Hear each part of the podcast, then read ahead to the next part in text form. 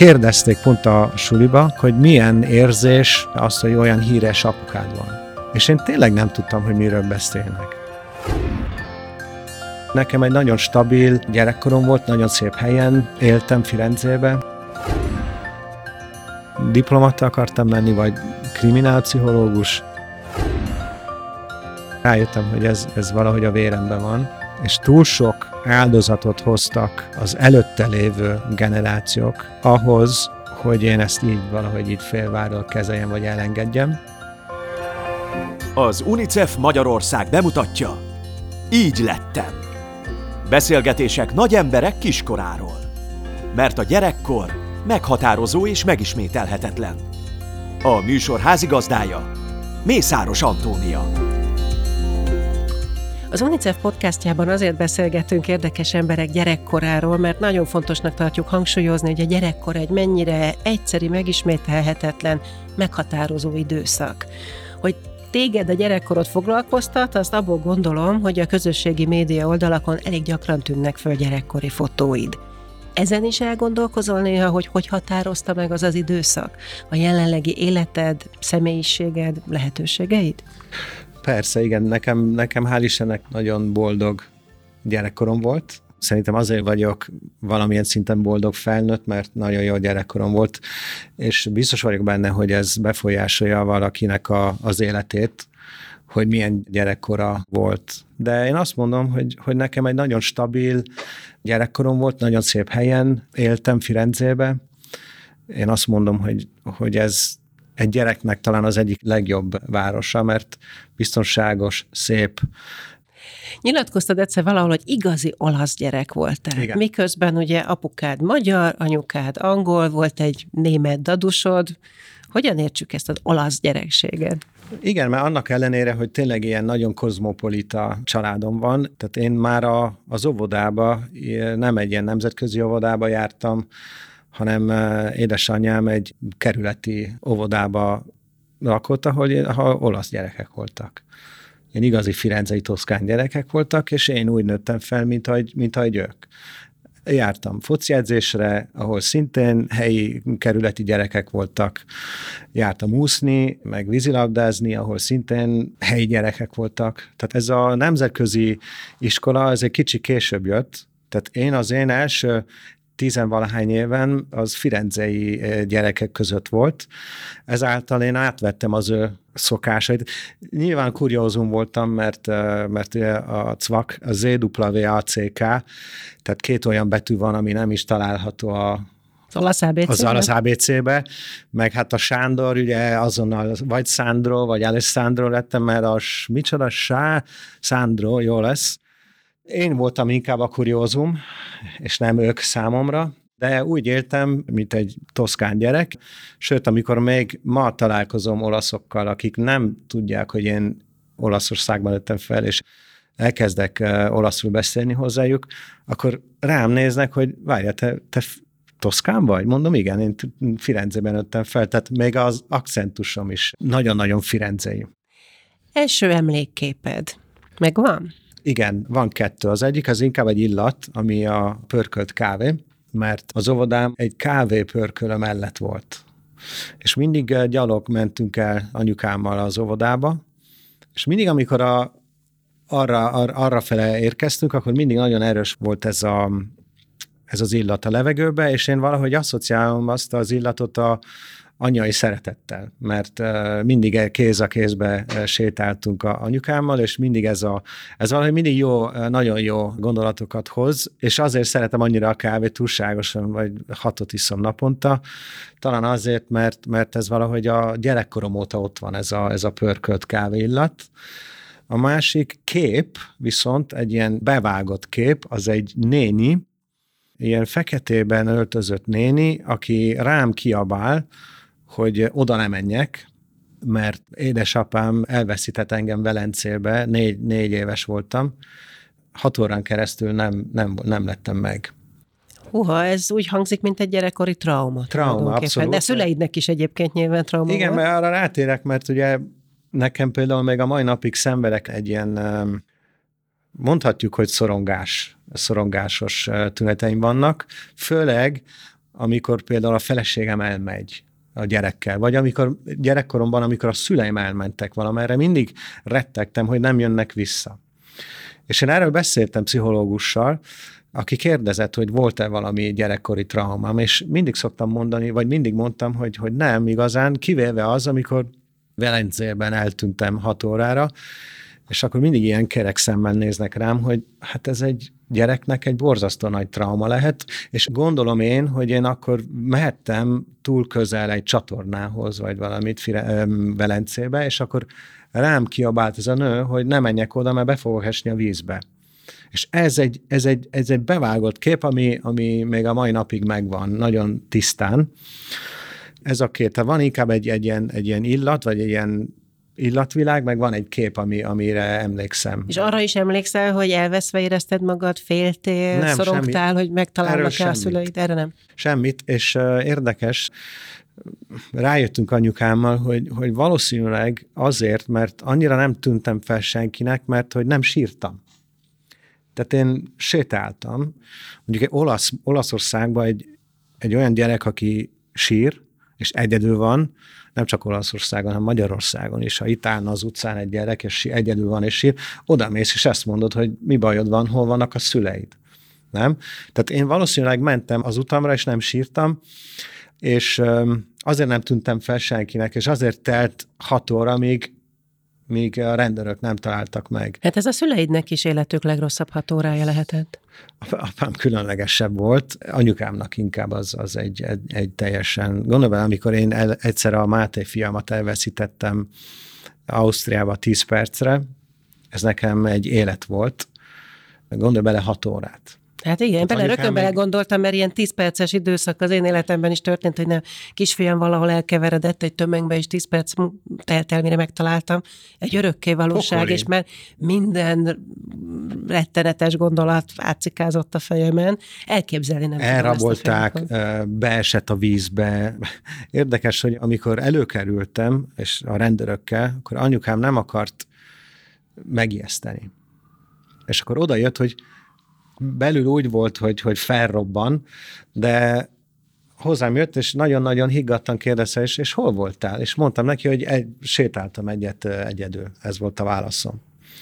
Tehát, de ez meg a mai napig nekem trauma. Annak ellenére, hogy mindenki mondja, hogy fantasztikus gyerekkorom volt, de azért... De még a legjobb gyerekkorban is lehet elég egy mozzanat, egy perce valaki nem figyelt oda, és egy életre szóló trauma lesz belőle, amiből neked a mai napig szorongásos tüneteid Így van, és, és ez nekem is egy, egy fontos... Tanulság? Tanulság, mert... A saját gyerekeiddel kapcsolatban? Így van, mert, mert ami nekünk egy mondat, félváról egy mondat, a gyereknek lehet, hogy, hogy nem lehet, hogy a gyereknek egy, egy nagyon, nagyon mély uh, sebet tud hagyni. Nem? Tehát mindig vigyázni kell, hogy mit mondunk. Akár bármilyen pillanatban mondanál valamit, nem tudhatod, hogy ez mit, mit okoz a gyerekben, nem? És ezt te mindig mérlegeled, amikor a saját Próbálom, gyerekeidhez... Persze, persze. Mondjuk tehát... akár türelmetlen vagy, és rákiabálnál, akkor ez bevillan, hogy... Be, abszolút, és uh, borzasztóan unfair a saját problémáid, ha fáradt vagy, vagy baj van a munkahelyeden, ez, ez nem fair, hogy azt a gyerekre Neked az anyukáddal nagyon szoros kapcsolatod lehetett. Abszolút, igen. Apukáddal is? Apukámmal is, de máshogy. Apukám egy, hát egy más generáció, tehát ő 27-es volt, tehát ő amikor 10 éves volt, akkor a, tudod, 37 volt, és akkor azért a bizonyos családokban a gyereknevelés kicsit máshogy nézett ki. Tehát például magázódott még a szüleivel? Magázódott a szüleivel, a, azért a János nagypapám az, az visszajött a gyárból este, és ott volt a, a apukám tíz évesen, ott kvázi vigyázban állt, megfürödve, megetetve, és kapott puszit a homlokán, és jó szakát, és volt egy, egy nő, aki vigyázott a gyerekre, meg volt egy másik ember, a Tarján Jenő, az volt a neve, aki magántanár volt, ő járt suliba, de volt ez a magántanár, még pluszba, és ez egy kicsit kvázi egy pótapa figura volt. Apám meg a nagypapámnak a közös programja az hétvégén volt, amikor elmentek együtt Fradi meccsre. Tehát különben nem volt nagyon közös program, ez volt az ő mintája. És képtelen volt ezen változtatni, És amikor a, mi, mi, mi az, a, az angolok azt mondják, hogy a gyerek látszódjon, de ne lehessen hallani, nem? Mindig egy kicsit ott, ott a háttérbe legyen. Ő úgy lett felnevelve, és... És te is ezt kaptad? Hát nem egészen, de ő nem, ő nem tudott mit kezdeni kisgyerekekkel. Tehát akkor kezdődött vele a kapcsolatom, amikor ilyen 14 éves voltam, és értelmes sem tudtam beszélni, főleg azokról a dolgokról, amiket, amit, ami neki érdekes. Tehát ő akkor, akkor volt nagyon erős a kapcsolat. Mindig ott volt, de tehát ő nem pelenkázott, olyat, olyat nem csinált. Tehát nem jött el az edzéseimre, nem jött a szülői értekezletre, sőt egyszer elment, de más, mert anyukám mondta neki, hogy gyere te is, és akkor más osztályba ment és végigülte az értekezletet, és, és, és nem jött rá, hogy nem az én osztályomban ült. Viszont ami borzasztóan fontos, hogy nekem mindig azt mondta, hogy mondta egyszer, hogy tudom, hogy nem voltam talán a leg hands-on apa, viszont ha bármi gondod van, bármikor, és bármire kell tanács vagy segítség, én itt vagyok neked. Az a gondolat, hogy, hogy ott van, és én bármikor fordulatok hozzá, az, az nekem sokkal többet számított, mint hogy minden nap ott van, de végül is nem annyira mély kapcsolat. Ez nekem sokkal mélyebb volt, és ugye még későbbiekben kérdeztem tőle tanácsot, és valóban ott volt, és mindig segített. Tehát nem csak mondta, hanem segített is. De azért azt érzem abból, ahogy erről beszélsz, hogy te ezt már eléggé mélyen végig gondoltad, és, és átszűrted magadon ahhoz, hogy te tudatosan mást akarj csinálni a gyerekeiddel. És ez nyilván abból is táplálkozott, hogy azért nem élted meg jól, hogy kisgyerekkorodban kevéssé volt ez egy, ez egy intenzív érzelmi kapcsolat. És te, te máshogy szeretted volna Én, én persze, hát persze, hát uh, ugyan ott volt a, az anyukám, aki kompenzálta, tehát az a, az a hiány, azt az anyukám bőven kompenzálta, de én nem azt szeretném. Az én fiaimnál az ellenkező vagyok. Tehát én vagyok az a modern, modern apa. Nem csak a tanulásra figyelsz, gondolom apaként, hanem mindenféle más mozzanat is van egy gyerek életében, amiről mesélted, hogy a te apukád nem vett részt. Igen. Fürdetés és az minden, összes ilyen. Minden, igen, igen, és nagyon aktívan ott vagyok az életükben. És ezt ők szerintem látják, és, és hál' Istennek mind a két fiú, tehát nagy, mindig ölelkezünk, tudod, egy nagyon fizikai kapcsolatunk van. Még 16 évesen oda jön és oda bújik, és ez nagyon jó, mert látok olyan gyereket, aki ezt nem, nem csinálja. Tehát oda megy a szülő, és akarja ölelgetni, és akkor azt tudod, az ciki, az nálunk nem. És ennek nagyon örülök. Bizonyos dolgokat nekem eljönnek, és elmondják nekem. Nagyon mély, intim dolgokat. És ez nekem valahogy megerősítés arra, hogy valamit jól csinálok, mert ők bíznak bennem, és elmondják nekem ezeket a dolgokat. Ez tényleg nagyon fontos, és nem egyszerű ezt a bizalmi kapcsolatot kiépíteni. Neked szerinted mivel sikerül? Én egy kicsit vettem az apukámtól azt, hogy mindig mondom nekik, hogy nincs ez a dolog, amit nem tudod nekem elmondani, de tehát most a Pedro 16 éves, 5 éves kora óta mondom neki, hogy, hogy bármit mondhatsz nekem. Nincs ez a rossz dolog. Majd megbeszéljük, tudod. Bármivel jöhetsz hozzám. Nem kell itt titkolni semmit.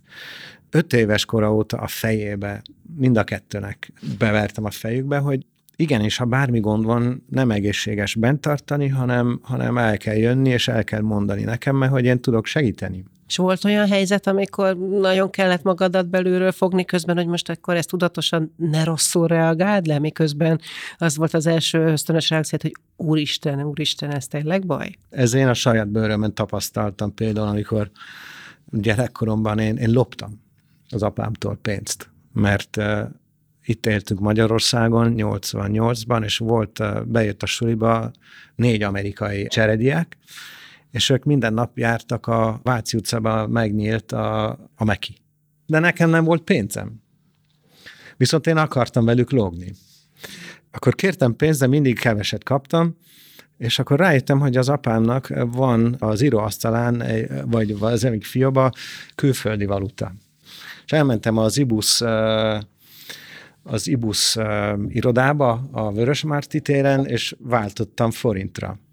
És akkor volt nekem 200 forintom, amivel elmentem az amerikai. Nem, nem, nem csináltam gyakran, de egyszer-kétszer. Lebuktál, vagy elmondtad? Nem. Az a lényeg, hogy, hogy hazajöttem, és volt egy levél, egy anyám által írt le, levelet kaptam az ágyamon.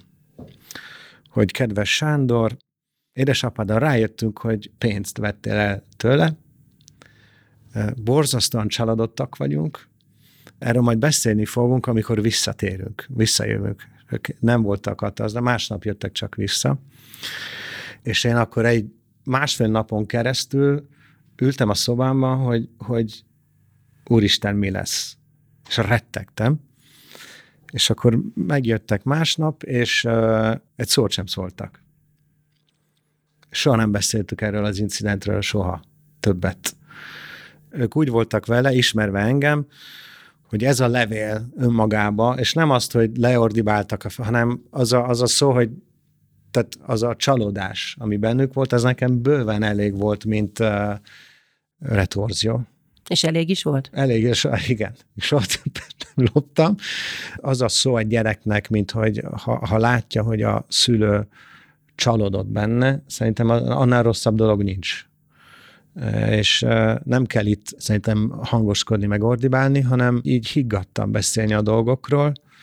Én ennek a híve vagyok, hogy, hogy apám soha nem, nem hangoskodott velem, vagy ilyesmi, csak, csak ilyen, ilyen, ilyen finomabb módszerek voltak. Említetted, hogy a te fiaid nemzetközi iskolába járnak itt Budapesten, de te szüleid annak idején más utat választottak a te számodra, és nem csak Firenzében, hanem itt Budapesten is. Teged elküldtek a rendes iskolába, ahova magyar gyerekek jártak. Igen, igen, az volt a...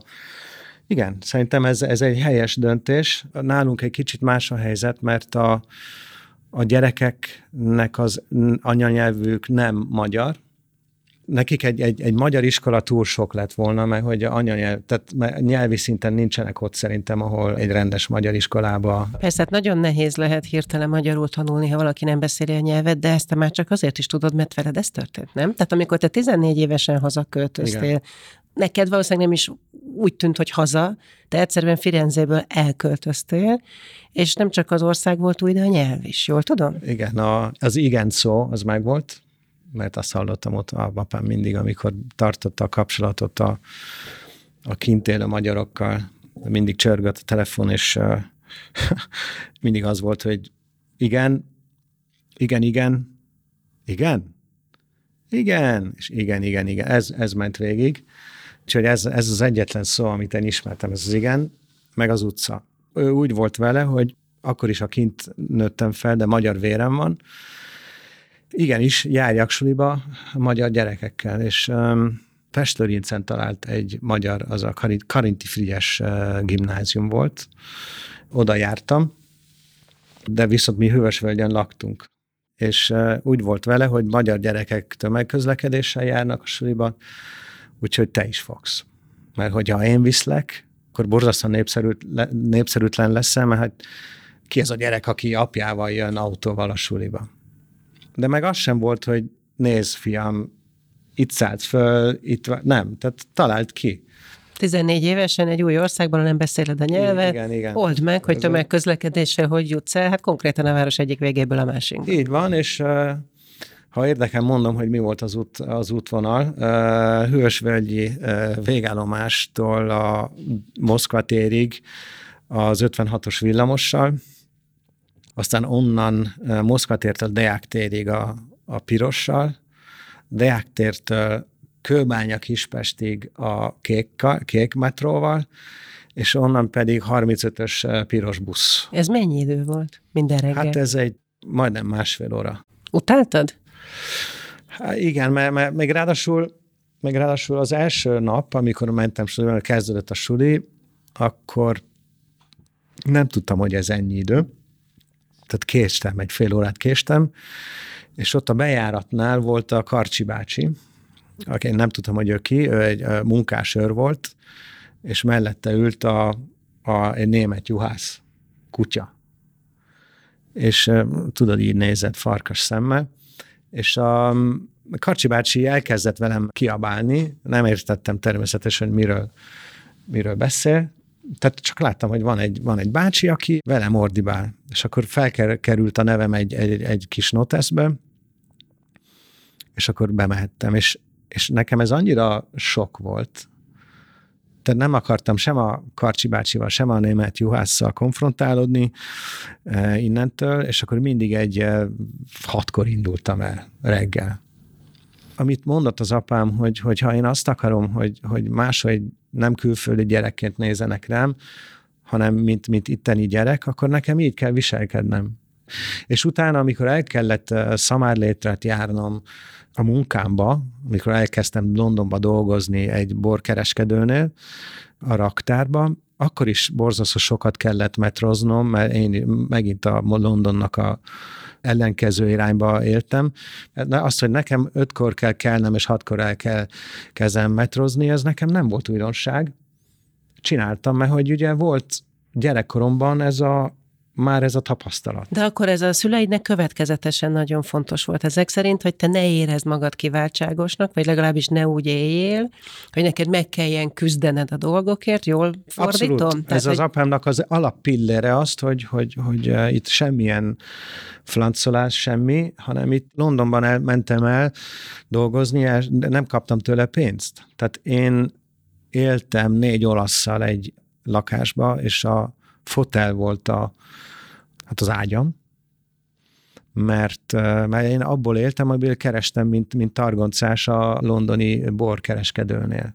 Akkor ezt megértetted, hogy ezt miért csinálják, és hogy jól csinálják, vagy inkább egy, egy dű volt benned, vagy egy csalódottság, hogy hát adhatna több pénzt abból a fiókból, hogy hát megtehetné, hogy munkát ad neked a saját cégében, tehát hogy rögtön értetted, hogy miről szól hát ez persze, a hát a, mondhatom neked, hogy persze értettem, nem, volt, amikor mérges voltam rá, hogy ezt miért kell nekem szenvednem. De másik oldalon, másik oldalon megértettem, hogy miért csinálja. És most meg pláne, meg végképp. Nem kellemes négy, ola, négy, négy fickóval egy lakás, egy pici lakásban élni, és, és a fotelen aludni, persze természetesen. Én nekem az volt a munkám, hogy nekem le kellett pakolni a kamionokról a bor rekeszeket ilyen targoncával, és ezek a kamionok Franciaországból jöttek, és nem tudom miért, de mindig hatkor jöttek, és akkor kellett őket lepakolni, és akkor símaszkal, ez Észak-Londonban lepakolni, ez onnan is borzasztó erős kapcsolataim vannak, barátságaim, és most értem, hogy miért csinálta, és ugyanazt fogom csinálni a gyerekeknél, ha ezt az utat kiválasztják. Szerintem nem más, nincs más opció. Ez az én filozófia, mi filozófiánk, persze más azt mondhatja, hogy ez hülyeség, de, de én azt gondolom, hogy ez, ez helyes út. Igen. Mindeközben ugye a tiétek egy mára már 225 éves családi cég, a hatodik generáció viszi.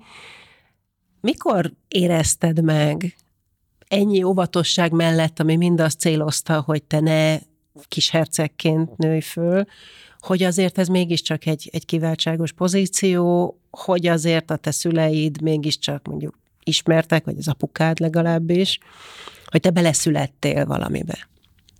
Hát az, hogy az apukám híres, az akkor, amikor eh, mentünk az utcán Budapesten, és autogramot kértek tőle. Olaszországban ez, ez nem, nem volt Nem, nem Olaszországban nem. Hát persze az Unikumot ismerték az emberek, mert az Unikumnak nagyon nagyon magas disztribúciója van Olaszországban, és ugye eléggé karakteres formája van, meg a kereszt, látják a, a kávézó, meg a bárba ismert, de, de a családot nem. Tehát a cvak név az Olaszországban, tehát az unikumot nem kötik össze a cvakhoz. Az unikum az, az a keresztes üveg, ami mindenütt van, de a cvak név az tehát nem kötik össze a kettőt. Tehát a családot nem ismerték fel az utcán, de azért valami büszkeség biztos volt benned már gyerekfején Ó, is, hogy azért ez egy nagy dolog, ami a ti családotok. Igen, meg, meg ugye apukám mindig mesélt Magyarországról, ugye neki egy borzasztó nagy hiányérzete, volt egy nagyon nagy lyuk a szívébe, hogy neki el kellett így mennie 48-ba, és mindig vágya volt, hogy visszajön ide. Azért, amikor 88-ban, meg, vagy 87-ben jött a lehetőség, akkor kérdés nélkül bepakolta a családot az autóba, és ide jött. Tehát ez, ez és én mindig nagyon büszkét, fájos szívvel, de büszkén mesélt Magyarországról, meg Budapestről. Nem volt egy híres valaki. És itt viszont, amikor visszajött, akkor borzasztóan gyorsan, borzasztóan ismert vált, és emlékszem, mentünk az utcán, és, és jöttek hozzá, és autogramot kértek. Na, azt mondom, hogy ez meg mindig benned van egy kicsit, hogy hát ez az apukám. Hát miért kérnek tőle autogramot? Nekem nagyon fura volt, de akkor elkezdtem, és akkor kérdezték pont a, a suliba a többiek, hogy milyen érzés olyan, az, hogy olyan híres apukád van. És én tényleg nem tudtam, hogy miről beszélnek. De hát akkor kezdődött valahogy az én fejembe az kirajzolódni, hogy ő egy híres valaki. Később, amikor a visszavásárolta a céget, meg a gyárat, és elindult az Unikum, akkor én, én nem éltem itt már, én kint éltem, de jöttem vissza rendszeresen látogatni, és, és akkor láttam azt, hogy, azt, hogy mindenhol unikum, és mindenhol cvak, és a gyár az milyen volt, milyen szép volt, és, és tudod, a történelem, ami egyszerűen ott volt, és láttam, hogy, hogy mire nőtte ki magát ez a cég, akkor éreztem, hogy ez, ez valami különleges, meg valami fontos. Szerintem ilyen, tizen, ilyen 20, 20 éves lehettem körülbelül. Az egyértelmű volt, hogy a te utad az előbb-utóbb úgyis a családi cégbe vezet? Nem, egyáltalán nem. Én diplomata akartam lenni, vagy kriminálpszichológus. Ez később jött, és később jött ez a beszélgetés, hogy, hogy én akkor Amerikában éltem, és lassan el kellett kezdenem gondolkozni azon, hogy én mit akarok csinálni. És az apám mindig mondta, hogy létezik itt ez, a, ez az opció, és akkor kérdeztem tőle, hogy ez mit jelent. Mondtam nekem, mondta nekem, hogy hát nézd, természetesen én nagyon örülnék, ha, ha te ide jönnél, vagy valaki a családból, vagy te vagy a hugod, viszont vannak feltételek, mert ugye a leg, bármennyire brutálisnak hangzik, a legfontosabb dolog az, hogy, ez a, hogy a cég mondjuk még száz év múlva itt legyen, és ő túl sok olyan példát látott, olyan családi cégről, ahol átvette valaki, aki alkalmatlan, vagy aki nem akart átvenni, és akkor tönkrement. Tehát ő ezt akarta kikerülni, tehát oda csak az az ember jön, aki nagyon-nagyon akar itt lenni, nagyon akar Magyarországon élni, megtanulja a nyelvét, alap dolog a a, az egyetemi végzettség. Nem, nem baj, hogy mit, csak legyen egyet, egyetemi végzettség. Három különböző külső munkát kell, külső cégnél kell munkát vállalni, és a szamár létrát kell járni, azon belül is. Azért kezdtem mm, targoncásként Londonban, és amikor visszajössz ide, akkor a cégen belül is kell különböző helyeken dolgozni, és akkor beszélhetünk arra, hogy te alkalmas vagy erre, egyáltalán akarod ezt csinálni, vagy nem. És azt mondta, hogy ha ezt nem vállalod be, akkor én szeretlek, támogatlak, nem a pénzre kell gondolni most, hanem így mindig szeretni foglak, mindig lesz a, leszel a, a szemefényem, tehát a helyed az nem itt lesz, hanem máshol, és érts meg. És mégis mind a ketten a testvéred Elizabellával végül is a családi céget választottátok, és végigcsináltátok. Igen, én végigcsináltam ezt, amit ő mondott, mert akkor pont az ilyen látogatál, amikor itt voltam, rájöttem, hogy ez, ez valahogy a véremben van, és túl sok áldozatot hoztak az előtte lévő generációk ahhoz, hogy én ezt így valahogy így félváról kezeljem, vagy elengedjem. És akkor úgy döntöttem, hogy itt a helyem, és akkor elkezdtem a végigjárni a, a, a folyamatot, és egy percig sem bántam meg, megmondom őszintén. A hugoddal pedig együtt dolgoztok a mai napig, de Igen. felteszem, hogy ez végig egy nagyon erős kapcsolat lehetett, nem? De gondolom, amikor költöztök országhatárok, azért komoly gyerekkori kihívások, mint egy ilyen új nyelvben való beilleszkedés, az összekovácsolja a testvéreket. Igen, mondjuk a gyerekkorunk az nem annyira, tehát mi mindig sokat veszekedtünk, mert a, a hugom mindig sokkal, sokkal jobb volt nálam bármiben. mert férfiasan bevállalom. Nem, nem. Én, én nekem tudtam, hogy hol a helyem, nem viseltem ezt nehezen, csak akkor, amikor ő ezt az orrom alá... Törgölte. Uh, igen. És akkor túlságosan reagáltam, mondjuk így elegánsan, és akkor én kerültem mindig büntetésbe olyan dologért, ami ő eredetileg provokált engem. Tehát akkor voltak a tehát ő is mindig jobb volt a suliba, lovagolt, csinált ezt meg azt, én pedig mindig nagyon rossz voltam a suliban, fociztam, tehát valahogy mindig fényesebb volt az ő gyerekkora, vagy a karrierje mondjuk a suliba. Nagyon sokat veszekedtünk, de most nagyon-nagyon jóba vagyunk, talán azért, mert valahol hasonló értékrendünk van, nagyon sok mindenről hasonlóan látjuk a, a dolgokat, morálisan is, úgyhogy ez így, így, így sokat segít. Igen, most ma már, ma már nagyon, nagyon jóba vagyunk. Olyan volt, hogy eljárt a keze valakinek, és még egy pofont is kaptál mellé? Apám egyszer, megint a hugom miatt, mert álltunk a zebránál, és piros volt nekünk a lámpa.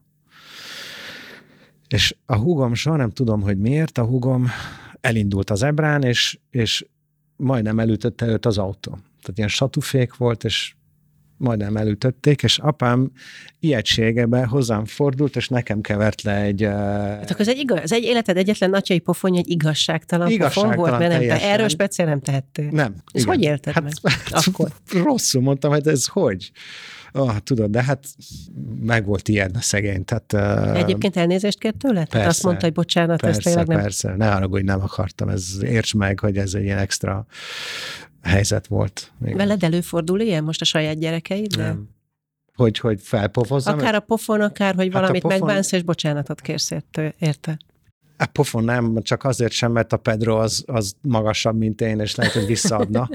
Ha például ideges vagyok most inkább, és mondjuk a feszültségemet úgy vezetem ki, hogy, hogy uh, vezetem le, hogy, hogy velük rossz fej vagyok, akkor utána mindig elnézést kérek tőlük. De ők is érdekes módon, ők is elnézést kérnek. Tehát kiabál mondjuk a Noémivel, a feleségemmel, mert hogy tínédzserül viselkedik, akkor utána ö, oda megy és, és mondja, hogy elnézést kér, és nem, én nem mondom neki, nem szólok neki, hogy kérjen elnézést, hanem saját magától oda megy és átöreli. Úgyhogy ez egy jó jel. Nyilatkoztad már sokszor sok helyen, hogy a család szerinted a legfontosabb. Ezt hogy értsük? A család szerintem a, az egyik legfontosabb dolog, legalább amilyen én vagyok, az ez egy alappillér. Ha nincs család, akkor nincs boldogság. Ha nem tudsz hazamenni egy házba, ahol várnak téged gyerekek, meg feleség, vagy akkor nem, nem teljes az élet. De saját magamról beszélek, ne legyen félreértés. Tehát ez egy én nagyon családcentrikus valaki vagyok. Én ezt a mintát kaptam otthon a szüleimtől. 45 éven keresztül házasok voltak, vagy több, több, és, és mindig nagyon, a család az mindig nagyon fontos volt. Mindig családként mozogtunk, együtt csináltunk nagyon sok mindent, és én azt a mintát kaptam, Nekem ez egy nagyon fontos dolog. Én biztos nagyon-nagyon-nagyon magányos lennék, ha, ha, nem, ha nem lenne családom. Sokat beszéltünk a fiaidról, de ne feledkezzünk el arról, hogy te nem annyira régen ismét apa lettél, és most már egy lányod is van. Pontosabban uh, júni 14-én, úgyhogy uh, igen, igen. Eltelt jó pár év azóta, hogy te utoljára egy újszülött apukája lettél, és talán te is megváltoztál. Én sokkal, ha mondhatom, ha nem vagyok nagyképű, sokkal jobban látom át a dolgot, és sokkal-sokkal higgadtabban tudom ezt az egészet végignézni. Tehát tapasztaltabb egyszerűen vagyok. Egy anyánál megint ilyen ösztön jön be, tehát ő valahogy tudja, hogy mit kell csinálni. Ez egy apukánál más. Tehát nekünk tanulnunk kell. És én úgy érzem, hogy az első két fiú után, mert nagyon sok mindent tanultam, amúgy a, az életben is tapasztaltabb vagyok, most vagyok 47 éves, és 30 éves voltam, amikor a, az első fiam született. Tehát azért nagyon sok mindent láttam már, és ö, azt érzem most a kislányomnál, hogy, hogy kontroll alatt van a helyzet. Az is nagyon sokat számít, hogy a Noémi feleségem egy nagyon pragmatikus, praktikus valaki, és egy ilyen általában egy ilyen chill out aurája van. Nyugalmat áraszt? Nyugalmat, abszolút, ami azért nagyon sokat segít egy újszülöttnél. Bizonyára így Igen. van. De látod magad már egy kamaszlány apukájaként is? Na, ez egy másik kérdés. De úgy vagyok vele, hogy nem egyébként, de van idő. Van idő mentálisan felkészülni rá. Azt is szoktad emlegetni, hogy az a fontos, hogy jó embert neveljen az ember. Ez szülőként hogy lehet bebiztosítani, hogy jó embert neveljél? Hát ugye apám mindig mondta nekem, hogy bármi történik az életben, mindig embernek kell maradni. Az azt jelenti, hogy mindig tükörbe kell tudni nézni. Szerintem ez egy nagyon erős, meg nagyon fontos üzenet. Ugye a gyerekek azok jellemzően azt úgy viselkednek, otthonról hoz, hoznak mintákat. mintákat. Nagyon fárasztó néha, mert állandóan uh, valahogy úgy érzi az ember, hogy állandóan nyakunkon kell lenni, de most kell, vagy nem most, most már késő lenne, nagyon, tehát nagyon az elején kell ezeket a dolgokat megfogni, és igenis tanítani őket, hogy másnak a munkája fontos, hogy mindenkit kell megtisztelni, nincs az, hogy te jobban vagy bárki másnál. Ilyeneket kell neki mondani nagyon rögtön az elején, és én erre nagyon-nagyon sokat, azon nagyon-nagyon sokat dolgoztam, hogy ezeket az üzeneteket át, átadni nekik folyamatosan. Néha úgy éreztem magam egy kicsi, mint egy rendőr, mit állandóan mm, intézkedtem, de fontos. És ezek a fiúk szerintem minden mellett, hogy tinédzserek, tehát elkövetnek hülyeségeket, meg, meg tudod, milyen a, a tínédzskor. Tehát mélyen a lelkükön szerintem jó, jó gyerekek, tisztelettudóak, és, és, és szerintem az azért van, mert ezt a mintát kapnak. És te is készen kaptad ugyanezt a mintát? Apukád is szerinted ennyire tudatosan dolgozott rajta, vagy te már alakítottál azon a csomagon? Nem, én szerintem ezt őtőle kaptam, vagy tőlük. Biztos, hogy van benned is, de ha nem vagy irányítva, és azt nem mondják el neked, akkor nem tudod saját magadtól. Szerintem ezt te, te kapod. Nem tudom, te hogy látod, de de szerintem ez... ez szerintem olyan... van, aki kapja, van, aki nem kapja. Tehát az is előfordul nyilván, hogy valaki, és ugye te is említettél ilyen példát, pont azért csinál valamit másképpen, mert végig gondolta, hogy, hogy ő mit kapott, és az neki hol nem volt jó, és hogy mi az, amit ő már másképp szeretne továbbadni.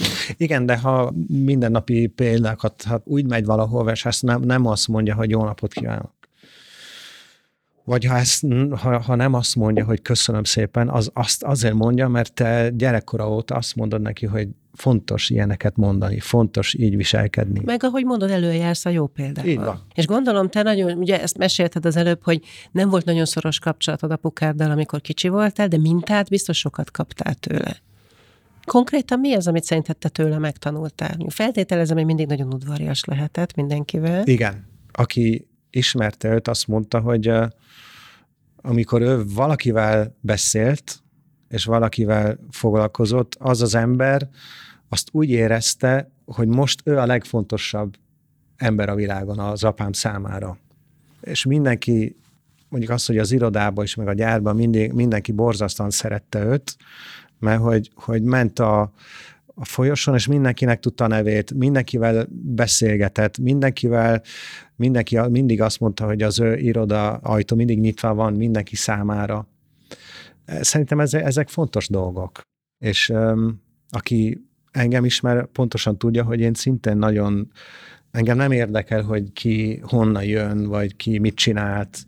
Én nekem mindenki, mindenki fontos gyerekkorodban kellett, hogy legyenek olyan emberek, akik olyan közösségek, akik még fontosabbak voltak. Kikre emlékszel vissza, akiknek meghatározó szerepük lehetett abban, ahogy te akkor éltél, akivé azóta lettél, a szüleiden kívül? Nálunk nagyon fontos volt mindig a sport. Én mindig sportoltam valamit, teniszeztem, fociztam, úsztam, vízilabdáztam, és azokon a közösségeken belül mindig volt nekem uh, fontos személy, akire felnéztem. Volt egy, egy például egy, egy foci edző, aki sajnos azóta meghalt, és több mint tíz éven a, játszottam ebbe a csapatba, ahol ő edző volt. Tehát kvázi mondhatom, hogy, hogy héttől, vagy hattól tizennégyig ő volt az edzőm, a foci edzőm. És nem túlzás mondani, hogy néha többet találkoztam vele, mint hogy az apámmal. Emlékszem, amikor uh, boxoltam itt a 9. kerületben, akkor jöttek be gyerekek, akik ilyen 9-10 éves gyerekek, akik ilyen uh, bizonytalan családi háttérből jöttek, és a boxedző, ő volt az ő mintájuk.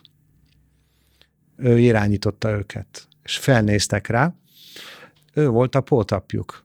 És szerintem ez egy ilyen figura borzasztó fontos lehet a, egy, egy, egy gyereknél, és nekem volt szerencsém, hogy nekem volt egy ilyen edzőm, őről mondhatom, hogy, hogy nagyon fontos figura volt, plusz ugye a, a két testvérem, fiú testvérem, ugye az édesapámnak a, az első, első házasságából van két testvérem, ő rájuk, főleg a Jancsi, John, de Jancsi a beceneve, ő Amerikában nőtt föl, ő, nagyon, ő vele nagyon, nagyon szoros a, a kapcsolatunk, és idősebb nálam, és ő mindig rá felnéztem rá is. Úgyhogy családon belül, de családon kívül is voltak mintáim. Hát a apám természetesen a, a fő, a fő minta. Mit szeretném, mit kívánsz a, a gyerekeidnek az ő életükre vonatkozóan?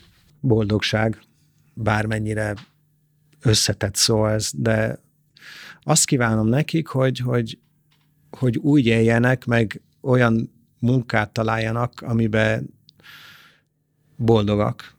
Te is így vagy ezzel, hogyha nem a családi cégben, akkor nem? Persze, teljesen. én azt mondom, hogy legyenek boldogak. Tehát olyat csináljanak, ami, ami, amiben jól érzi magukat. Szerintem annál nagyobb annál rosszabb dolog, mint egy életen át azt csinálni, amit nem szeretsz. Gondolj bele, hogy milyen rossz lehet ez. És ezt én nem kívánom nekik, legyen ez itt nálunk, vagy máshol. Igen, az, azt kívánom nekik, hogy, hogy bold, annyira klisé, hát hogy, hogy boldog-boldog életet éljenek, hogy legyenek teljesek. Saját egykori gyerekkori önmagadnak mit üzennél? Ha lenne erre technikai lehetőség, hogy visszaküld az időben? Azt mondanám, hogy, hogy vigyázz, főleg azt, hogy, hogy vannak bizonyos pillanatok az, élete, az életben, amikor, amikor nagyon jól mennek a dolgok. Ezért sem szabad túl boldognak lenni, meg eh, vannak bizonyos részek az életnek, amikor minden rosszul megy, és akkor nem szabad túl szomorúnak lenni, vagy, vagy pont a, a szorongásról beszélt. Igen, kétségbe esni, hanem mindig valamilyen um, higgadt fejjel, valami köztes uh, utat kell, kell találni. Az nem azt jelenti, hogy a, ha napi kis dolgokat, ha jó dolgok történnek, akkor ünnepelni kell, de mindig kell, szerintem mindig kell egy ilyen, egy ilyen köztes utat találni, mindig kell egy balancot találni. Amikor nagyon-nagyon jól mennek a dolgok, akkor persze örülni kell neki, szerintem mindig egy, egy balancot kell találni. Ezt azért mondod, mert úgy érzed így utólag, hogy a te gyerekkorodban nálad nagyon kilengett ez az inga? Én egy szorongos típus vagyok, és na, amikor főleg korábban most annyira nem, most meg kicsit próbálok én is ebből tanulni, de, de nagyon-nagyon magamra, meg a szívemre vettem dolgokat, amikor rosszul mentek a dolgok. Apám mindig mondta, hogy ilyen teflon bőrnek kell lenni az embernek, mert hogy hagyni kell egy kicsit, hogy ezek a dolgok leperegjenek, mert az ember, ha félelemben él, és állandóan félelemben él, akkor nem tud racionális döntéseket hozni, Mindenkinek más technikája van erre, de kell tudni úgy élni, hogy, hogy nem félelembe állandóan, hanem racionálisan látni ö, dolgokat. És ö, én azt próbálom, és próbálom ezt átadni nekik is, hogy mindig próbálják ö, valahogy legyen mindig egy kicsit teflon, teflon bőrük. És neked milyen szorongani valód volt gyerekkorodban, fiatalkorodban? Mi az, ami miatt te úgy érezted, hogy félni van okod? Hát mindig féltem, hogy, hogy, a, hogy a, valami történik a szüleimmel. Ez egy ilyen ben, de pont az a trauma lehetett, amikor a velencei traumát. Volt, amikor féltem, hogy elrabolnak. Nekem tényleg az volt, hogy, hogy nehogy bármi történjen a, a szüleimmel. Ez volt a legnagyobb félelmem. És mik voltak a legnagyobb kihívások? Meg akartam felelni állandóan, de megmondom őszintén, tényleg nagyon rossz tanuló voltam. Kinek akartál leginkább megfelelni? Hát mind a két szülemnek. Nehéz volt? Nehéz, de nem, nem, nem miattuk. Soha nem volt az ő részükről az a, az a nyomás. Ez, ez belőlem jött, nem tudom miért. Lehet, hogy volt egy ilyen, ilyen nem voltam magabiztos. Mindenkiben van azért a leg, tehát még a mai napig is vannak olyan dolgok, ahol én úgy érzem, hogy nem vagyok magabiztos, és szerintem ez, ez gyerekkorom óta fakad. Szerinted akkor gyerekkorodban lett volna olyan mondat, vagy üzenet, amit, hogyha valaki eljuttat hozzád, az segített volna? Lehetett volna oldani benned esetleg úgy ezt a feszültséget, hogy ez kihasson a későbbi életedre, és például ma ne érezd azt, amit az előbb mondtál, hogy még ma is néha bizonytalan vagy, valószínűleg azért, mert ezt hozod magaddal. Nézd, a anyukám brit. Jó lett volna néha mondani, hogy ú, ez nagyon jó volt. Ú, de jól csinálta. Szerintem pozitív visszajelzés, de ez mondjuk én olvastam, hogy ez, ez, ez túlzásba lehet elvinni, de én például a fiúknál nagyon, nagyon sokszor azt mondom, hogy kisebb dolgokért is, ú, ez, ez nagyon mindig pozitív feedbacket adok, nyilván, ha megérdemlik. Na, én ebből kevesebbet kaptam. Én azt hallottam most ebben a beszélgetésben, hogy azért te már sokat gondolkoztál saját magadon. Azon, hogy te mit hoztál magaddal, mibe születtél bele, mit kaptál menet közben, mi volt ebben a jó, mi volt ebben a rossz, ezt tudatosan csináltad? Fontosnak érzed az önismerettel való foglalkozást? Persze, meg jártam pszichológusnál is, tehát ez nem szégyen elmondani, tehát az ember saját magáról nem tud valamit, akkor ez olyan, mint amikor valami, mi az, ami, ha érzel valamit a bőrödön, valami egy tünetet. Mi a legrosszabb, amit csinálhatsz? elkezdted googlizni, hogy ez mi.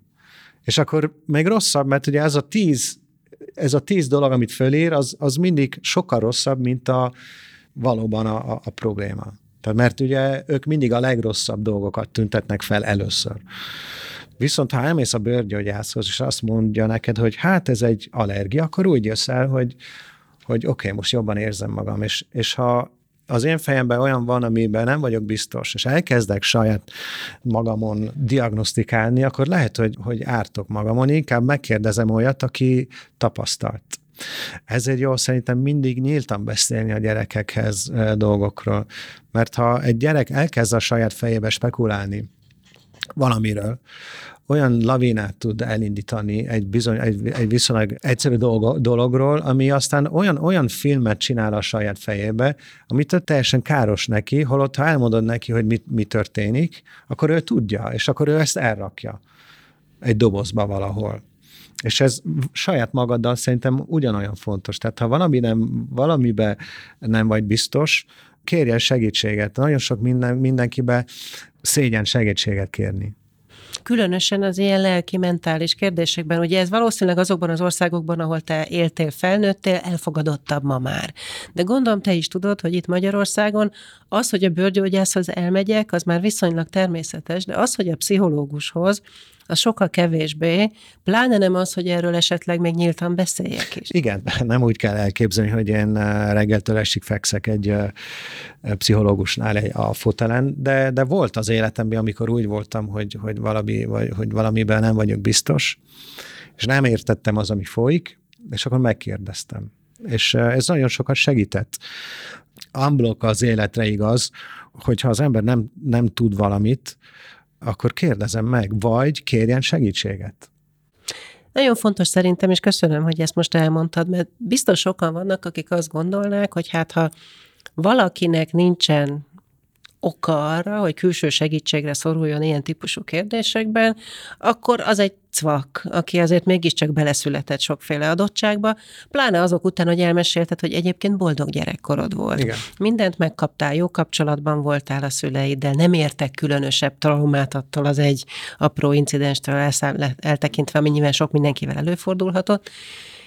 És azt hiszem, hogy ez fontos üzenet lehet, hogy még akkor is, hogyha az embernek nincsen különösebb dráma se a múltjában, se a jelenében, nincsenek óriási kihívásai, igenis ér önvizsgálatot tartani, érezni, hogy esetleg valamiben külső segítségre van szükség, és foglalkozni azzal, mindig, mindig hogy kell, hogy vagyunk. Mindig kell segítség. Nincs az a dolog, ami az életben mindig, minden nap kell segítség. Hányszor kérdezted valakitől, hogy, hogy a gyermekem ezt csinálja, nálad ugyanaz van? Ez is egyfajta segítségkérés. Igaz. Tehát pont beszéltük, hogy, hogy hazajössz a, az újszülött babával. Fogalmat sincs, hogy bizonyos dolgokban, hogy, hogy most mit kell csinálni. Felhívod a barátnődet, az anyukádat, hogy anya, most ilyenkor mit csináljak? Ez is egy segítségkérés. Nem kell itt nagy, gond, nagy, nagy dolgokra gondolni. Hát az életben minden nap van az a helyzet, ahol te nem, nem tudod. És akkor vagy az angolok azt mondják, hogy, hogy vagy csinálsz egy ilyen educated guess, hmm. találgatsz, ami vagy bejön, vagy nem, vagy, vagy azt mondod, hogy bocsi, én ehhez kevés vagyok, és kérek segítséget, és megoldom a problémát. De tudom, hogy ez egy kulturális dolog, eh, tudom, hogy ez egy bizonyos országokban kevésben eh, szokott, de szerintem ebben nincsen semmi, nincsen semmi baj, abszolút. Azért is jó kérni segítséget, mert, mert sokszor az az ember, akitől kérdezel, azt fogja mondani, hogy jé, nekem ugyanaz van. Nekem ugyanolyan problémám volt. És akkor már ketten vagytok. Tudod, és akkor így, így és akkor rájössz, hogy még önálló, meg önálló, meg önálló, és ugyanaz. És akkor rájössz nagyon gyorsan, hogy nem vagy egy kivétel, hanem, hanem nagyon sok embernél előfordul ugyanez a probléma, és akkor rögtön ez már egy, már lehet róla beszélni. Azt hiszem, hogy ez is most egy ilyen pillanat, amikor lehet, hogy sokan azt fogják gondolni, hogy ja, Hát, hogyha önálló és ugyanilyenek a problémák, akkor lehet, hogy normális, hogy nekem is problémám hát, van. Hogy ne, hát és nagyon köszönöm, hogy ezt elmondtad, és az egész beszélgetést. Köszönöm szépen, köszi. Köszönjük, hogy velünk tartottál! Minden vendégünknek feltettünk egy extra kérdést arról, hogyan látja a mai gyerekek a felnövő generáció jövőjét, világát. Ha kíváncsi vagy a válaszra, iratkozz fel a weboldalunkon. És ha a beszélgetésünk kapcsán esetleg elgondolkoztál a saját gyerekkorod meghatározó szereplőin, mondj köszönetet annak a személynek, aki rád volt nagy hatással. Egy virtuális UNICEF képeslap segítségével. unicef.hu per így lettem. A következő rész tartalmából. Szólít téged ma még valaki Auréliának? Hát viccből azokat imádtam nagymamáiknál lenni, és akkor ott finomságokat enni, és az valami csodálatos volt. Nagyon nehéz döntéseket hozni, és én felnőttként is elkövetem még azokat a hibákat, hogy esetleg nem jól döntök. Gyerekkoromban mindig rettegtem Budapestre feljönni, mert hogy semmit nem tudok, hogy mi hol van, és hogy olyan nagy, és és hogy... A Visegrádon el lehet tévedni, akkor Budapesten hányszorosan. Igen, igen.